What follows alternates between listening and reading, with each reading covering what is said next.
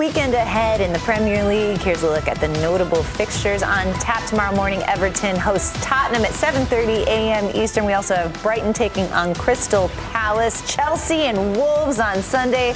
Manchester United will take on West Ham, but I am looking at that match on Sunday morning, 11:30 a.m. Mm. Eastern on Peacock. Arsenal and Liverpool. Woo! Big title implications I, I there. Did, I did a lot of research on this match mm-hmm. in anticipation. I was going to do a Davies deep dive. Oh, were We're going to do it on Monday. but what I noticed eh, for this matchup is how these two teams, as of late, it's been incredible matchups. Mm-hmm. You know, I think Liverpool attacking Zinchenko and using that as a way to really get at Arsenal down the, the right flank. Obviously, Mohamed Salah not being available for this one, uh, presumably. Um, and then I think the, the pace and tempo which Arsenal play when they have Gabby Jesus is it's being a big difference. So um, I can't wait for this matchup. It's going to be so much fun. Uh, to help us dive in a little further, we're going to welcome in our good friend Geoff Shreeves. Geoff, when are you going to uh, join us in the Footy Kit Friday festivities, huh? Oh, come on, Susannah. You know about the famous English reserve. We don't go in for such things. Have a little um, fun. Live a little, Geoff. And, and also, it's supposed to be Footy Kit Friday. I didn't see the top of the show, but uh, looks like you've got an official in the studio with you who looks a lot like Charlie. So good to have a referee on board. I like the fact that you're a broad chair. That's a caution. oh, Lord. Geoff's defense, he always has the two kits right behind He does. He does. I know. We're just giving him a hard time. Uh, before we move on, I, I, now I'm curious about like pundits telling what their teams are oh, publicly. Yeah. I feel like in England that's that's still that's like not, not not okay, right? I feel like they'll go after you if you say what team you support. Oh, Nico, I've been asked this many, many times. I can honestly tell you that I'm a fiercely independent sports reporter with no great bias, allegiance, or loyalty. And when I was five years of age and my father went to take me to my first game, I said, "Stop! No! One day I'm a journalist." Yes, you know. If all, you believe that, you believe anything. All of the best world journalists have absolutely no interest in the sport or passion that they happen to cover. It just is such hard work. I know. Professional through and through, Geoff. Um, all right, so we're we're obviously going to talk about that Arsenal Liverpool match on Sunday. But before we get there, I want to hit on the match that we watched yesterday. This one was wild. Wolves and Manchester United. United seemed to be moments away uh, from basically bottling it after going up 2 0 in this one, but but find some some late goals in this one and uh, kind of save some points. This was a this was a big one. What did you make of this result for for United? Well, it's another late goal, isn't it? It was a huge game for them. Uh, the one thing I'm surprised people aren't talking about, there was a potential penalty as well. Onana repeated one of his, um, hmm. can't say it. Well, he, he, I, I, think it should have been a pen late on in the game. But look, I just think it was this game, the story was set in many ways right at the start when Marcus Rashford scored. That was a huge call for Erik Ten Hag. What does he do with him? Does he leave him out? Does he discipline? Does he start him on the bench? He said before the game, look, we've moved on. We moved on, and Rashford scores. So that looks like expert management. So look, we often criticise coaches from afar. Um, it looks like he got that call right, and it, it, will have done Manchester United, the team. It will have done, if you like, um, the the bringing the unity of the team. It will have done them a power of good, and also they've been struggling for goals. You know, Marcus Rashford in particular. So fantastic for him, and also what a wonderful winner! What a wonderful winner for that young man. Delighted to see him. Um, but it was it was a terrific advert for the Premier League, wasn't it? It was, Geoff. And I'm curious to know what you think and what people are talking about over in England when Man United give up three goals, but I think the spirit to come back and Kobbie Mainoo, this young player, to be able to score and assisted by another teenager. Uh, is is this United showing that everyone's still behind Ten Hag to, to not give up? Because it would it could have easily just gone the other way. Wolves gets back in the game. They get that, that game tying goal from Pedro Neto, and then the wheels fall off, and it feels like we're back at square one. Although they came away with the three points on the road. Oh, a whole host of questions to answer there, Charlie. uh, first, look at the goals, though, not just the late goals. Why are we seeing so many late goals this season? The, the truth is, we're seeing more goals than ever in the Premier League. Uh, the goals are flying in on a weekly basis, aren't they? And so, what's that down to? I think there's there's teams playing with fewer back fives. Teams are less defensive, if you like. Of course, we've got longer games as well. So if you've got more minutes, you are going to get more goals. That only stands to reason. And I think teams are more attacking as well. So I think that that is definitely a change for the better because that's what we all love, right? Is goals, isn't it? So we are seeing more of them. As for the youngsters' part in Manchester United's revival, I agree with you. And I think if you like, when, when you're young and you're keen, you come into a team, you don't necessarily have the same, if you like, cynicism of a player who's been there, seen it all before. So you probably don't really care in terms of what the manager is like or how he thinks, as long as he picks you and mm. puts you in the team. So I don't think, Charlie, you've been a player, Charlie. When you were young, you don't get caught up in all that stuff, do you? No, so no, no. You're just you're just desperate to play. You're desperate to please, and you're desperate to score goals. So yes, in a way, I think you're right. The the youngster element, when it isn't going well for a coach, is important. Do I think that this one victory means that everybody totally believes in Erik Ten Hag at Manchester United?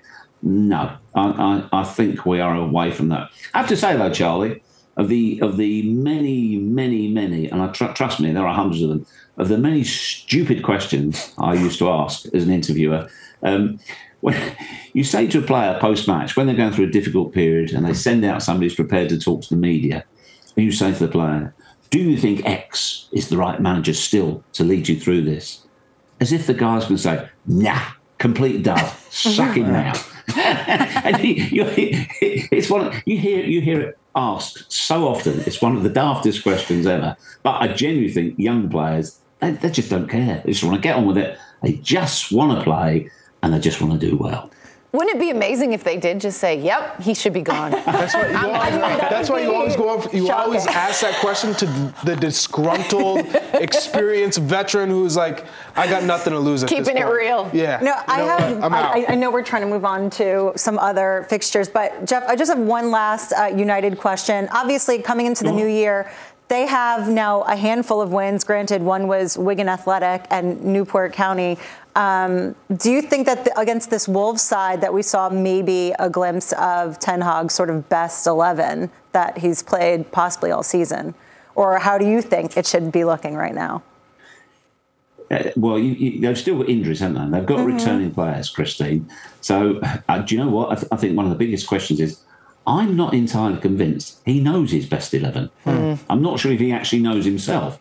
So, whether we would know it is an even more difficult question. I think that has been one of the observations, if you like, or the criticisms of him. If you said to Erik Ten Hag, everybody fit at the club at the start of this season, what's your starting 11? What are you going to go with? I don't think you could name it. And as the season develops, you know, when they're, they're not scoring goals, when it's not happening, that it's just, that it looks so disjointed, if you like, it looks so laboured at times, he's going to want to change it around also Casemiro's injury, and then the way that people are moving the ball around Casemiro, dribbling on him as well. Is he looking at that and thinking, hmm, we might have to try and accommodate that or change that? You know, you look at players like McTominay and Maguire, who were nowhere near starting 11 to start with, and that changed as well. So, it's a, listen, there's no question, it's a good result. And you can't carp after a 4 3 win away from home, albeit looks like you nearly blew a two goal lead. That doesn't matter. You came through, kept going till the end. Mm. It's terrific stuff. Is it a turning point? Mm, I'm not convinced. Well, put it this way, Christine. On the back of that, would you have big money on them finishing the top four? Yes or no? No. Mm, you think? I, I, don't, I don't think so. Yeah. Um, I, I, look, I think we can dwell a lot on Manchester United, but specifically yesterday, I think before we move on, it must be said that Wolves, for that extraordinary effort that they put together, they did show some naivete to, to then concede and give up the winner, 97. Like, lock it down. Made like like he went all the way there to then lose again. No, I but think, I think they were going for. I think they. they okay, they, but, they could get but you but you can't. You, you can't risk it all to lose it all after such an extraordinary. I just I thought it was a little bit naive from Wolves that were good at home and they walked away with, with nothing at the end. But let's move on to the game of the weekend. Obviously, Arsenal, Liverpool. How if, if you were billing this game to the general public, what is your headline that you're going into this game with, Geoff? It would be the fact that this morning in his press conference, Jurgen Klopp was disturbed by a telephone call from his dentist. Which, which given the normally quite serious nature of uh, press conferences, added a bit of light relief. Um, he needs to change his veneers. It's time for him to change his veneers. the big chompers, yeah. He said this could be serious. quite, watching Jurgen Klopp is, is is always entertaining because he, he can be a little bit testy and he tires of what he thinks are predictable questions. You know, if you win this, uh, you know, does this make you title favourite? You'll be uh, you'll be five points clear. Um, it, you know, how pivotal is this game, etc., etc. And he always answers it fairly weary. He says, "Yes, yes, I know. What do you think? I can't say this to the boys now. I should go in the dressing room and say, hey, if we win this, it's it. No, no, it doesn't work like that. It doesn't work like that." And then a little bit later on, and he always does the same, he will deliver you a, a, a, nugget, if you like. He said, Look, look where we are. And he was talking about the fabulous group of players we had. And with regard to this season, he said, It's time to dig deep and buckle up. And that's he's talking about the remainder of the season, which really tells me he's never going to say, Look, this is a sensational group of players. We're going to go and win the league. He's never going to say that for him for him to say that, I think that gives an indication how much he believes in this group of players. And at the moment, they've got nearly everybody, nearly everybody fit. He, he, described it as a luxury problem going into this weekend.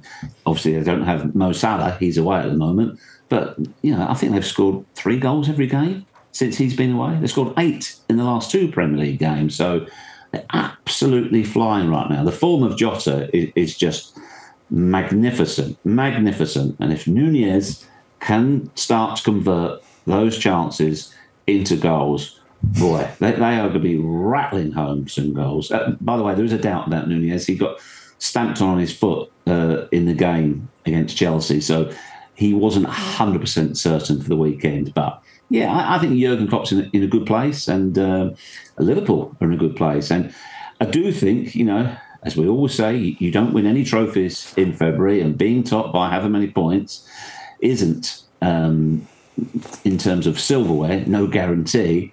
But if they win at the weekend, you would have to say they really are serious title contenders, and Arsenal wouldn't be out of it if they're beaten. But it would put a major dent. Oh, they're out of it. Aspirate. It put a major Geoff, dent in their aspirations. Geoff, if they if Arsenal lose this one at home, without yep. a Mohamed Salah on the side, uh, on the pitch for Liverpool, it's it's it's curtains mm. in terms of a title. Now you just say just just make Champions League next season, but I think it would be a, a devastating loss. One of us is going to be very happy. Even if we look at just upset. the rest of February's fixtures, Liverpool's path forward is much easier than Arsenal. So I think not again not made in February, but um, a little worrisome. We'll see. We but shall folks, see. as well, you, you, you, you talk about the matchups in this game as well. He's got an interesting call, hasn't he, with Conor Bradley, who scored in midweek. I think he's had two games, three assists, one goal, and he is really strong defensively. Trent Alexander Arnold is just returning from injury, and Martinelli always gives Trent Alexander Arnold a hard time. Mm. So I just wonder what Jurgen Klopp mm. might do on Sunday. That could be an interesting I've been call. so both impressed with strong, young, the young Bradley. Have, yeah. Oh, what a great, it was a lovely story, was it? Both have strong claims to start. So, you know, that's what Jurgen An abundance of riches to. for Jurgen At, at the same time, Trent Alexander-Arnold is so good on set pieces. So. Yep. yep, yep. 11:30 a.m. Sunday, Arsenal hosting Liverpool. Geoff Shreeves, thank you so much for taking the time. Have a great weekend, my friends. My pleasure. Bye, folks. Thanks, Geoff.